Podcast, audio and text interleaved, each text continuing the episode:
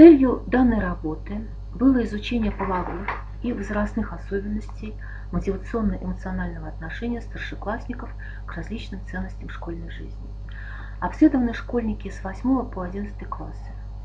Экспериментальное выявление структуры эмоционально-мотивационного профиля осуществлялось с помощью факторного анализа оценок 10 объектов школьной жизни по системе 25 пар прилагательных в соответствии с методикой семантического дифференциала.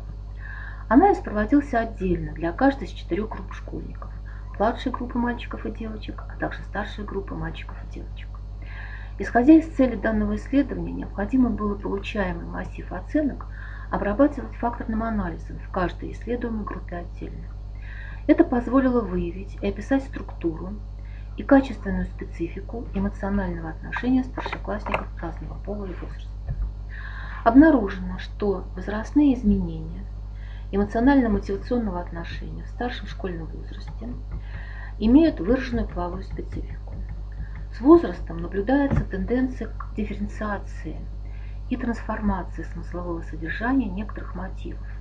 Для мальчиков в сфере самоутверждения в учебе, а для девочек в сфере аффективно-статусной мотивации.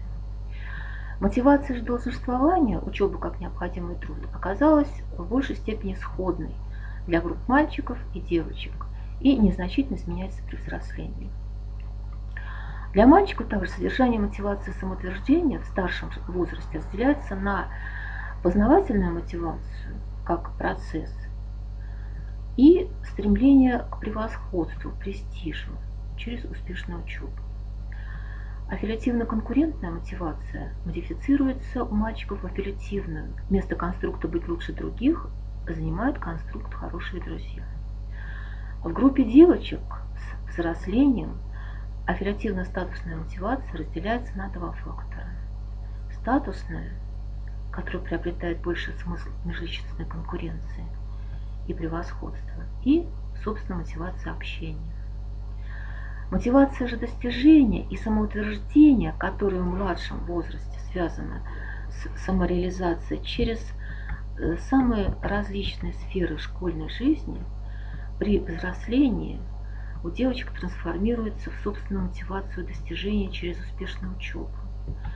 Это свидетельствует о более зрелой учебной мотивации достижения девочек, их опережающего развития по сравнению с мальчиками.